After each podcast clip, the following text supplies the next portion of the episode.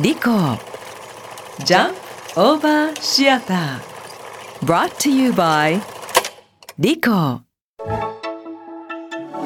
こんにちは。松井大吾です。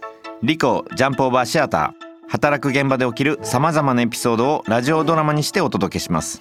今回は新商品の発売に向けてプレスリリースを作ることになった広報担当さんのエピソード。僕はジャンプ商事の広報担当。来年の夏我が社で運営しているコンビニの看板商品極上生アイスクリームの大幅リニューアルが決定。プレスリリースの準備を始めることになりました。誕生から30年も愛されているアイスですから改めて開発当時のストーリーをご紹介したいんです。メーカーのうちがしゃしゃり出るよりも御社の開発担当の方が適任だと思いますよ。30年前の開発担当は退職して連絡先も分かりませんね。では今回のリニューアルを担当された方に新旧の特徴を比較してお話しいただくのはどうです？比較。うーん。メーカーさんに話してもらったら？何この完全なたらい回し。行き詰まった僕はネット検索を頼りました。極上生アイスクリーム評論家氷室博士。評論家？うちのアイスだけを専門に語れる人がいるの。私はねお客様ではないんです。というと？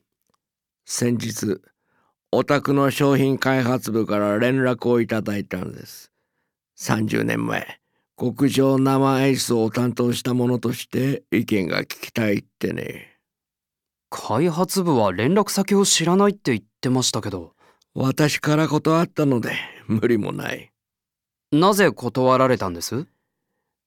極上生アイスクリームはね素材にこだわり抜いた商品なんです。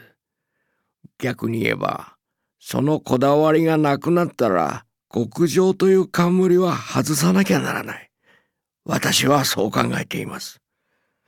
ところが今回リニューアルにあたって筆頭に上がっていたのは原材料費の削減です。最初からこだわりを捨てたプロジェクトに協力はできないとお断りしました。原材料費の高騰は世界的な流れ。コストの見直しは企業として当然の対応です。でもだったら商品のリニューアルではなくコストを抑えた新商品を作るべきではないか。僕は開発部に乗り込んで直談判。なんとかリニューアル計画の見直しを検討してもらえることになりました。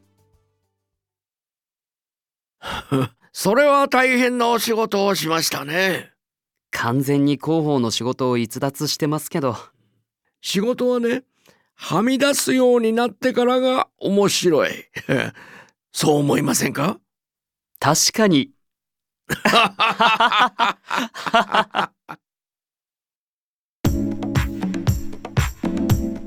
いかがでしたでしょうか？リコジャンプオーバーシアター第13話仕事の醍醐味。出演小野賢章。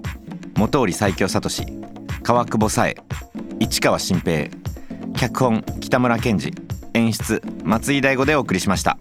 リコジャンプオーバーシアター次回もお楽しみに。